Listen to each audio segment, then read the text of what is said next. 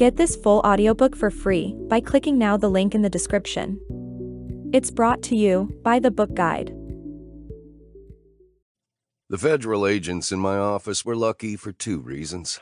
First, my left hook wasn't what it had been before getting shot. And second, I hadn't been able to work my way up into feeling anything, let alone mad enough to make me consider doing something stupid. The Bureau understands you have a personal interest in finding Duncan Hugo. Special Agent Sonal Idler said from across my desk where she sat with a ramrod straight spine. She flicked her gaze to the coffee stain on my shirt. She was a steely woman in a pantsuit who looked as though she ate procedures for breakfast.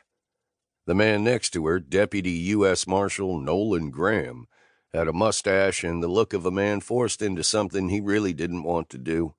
He also looked like he blamed me for it. I wanted to work my way up to pissed off, wanted to feel something other than the great, sucking void that rolled over me, inevitable as the tide. But there was nothing, just me and the void.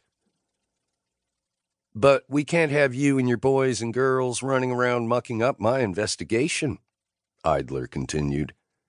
On the other side of the glass, Sergeant Grave Hopper was dumping a pint of sugar into his coffee and glaring daggers at the two feds. Behind him, the rest of the bullpen buzzed with the usual energy of a small town police department. Phones rang, keyboards clicked, officers served, and the coffee sucked. Everyone was alive and breathing. Everyone but me. I was just pretending. I crossed my arms and ignored the sharp twinge in my shoulder. I appreciate the professional courtesy, but what's with the special interest? I'm not the only cop to take a bullet in the line of duty. You also weren't the only name on that list, Graham said, speaking up for the first time. My jaw tightened. The list was where this nightmare had begun. But you were the first one targeted, Idler said. Your name was on that list of LEOs and informants, but this thing is bigger than one shooting. This is the first time we've got something that could stick to Anthony Hugo. It was the first time I'd heard any kind of emotion in her voice. Special Agent Idler had her own personal agenda, and nailing crime boss Anthony Hugo to the wall was it.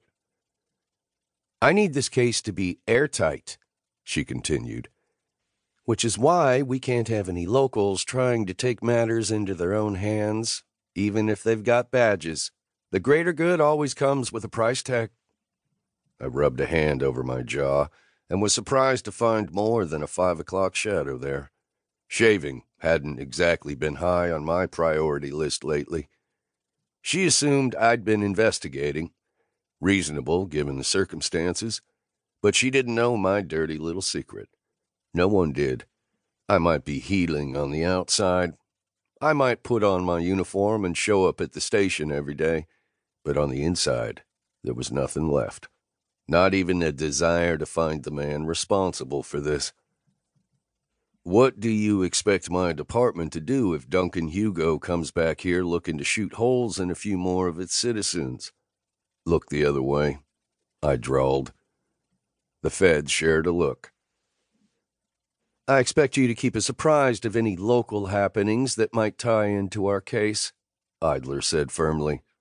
We've got a few more resources at our disposal than your department, and no personal agendas. I felt the flicker of something in the nothingness. Shame. I should have a personal agenda. Should be out there hunting down the man myself. If not for me, then for Naomi and Waylay. He'd victimized my brother's fiancée and her niece in another way by abducting them and terrorizing them over the list that had earned me two bullet holes. But part of me had died in that ditch that night, and what was left didn't seem like it was worth fighting for. Marshal Graham here will be staying close for a while, keeping an eye on things, Idler continued. Mustache didn't look any happier about that than I was. Any particular kind of things? I asked.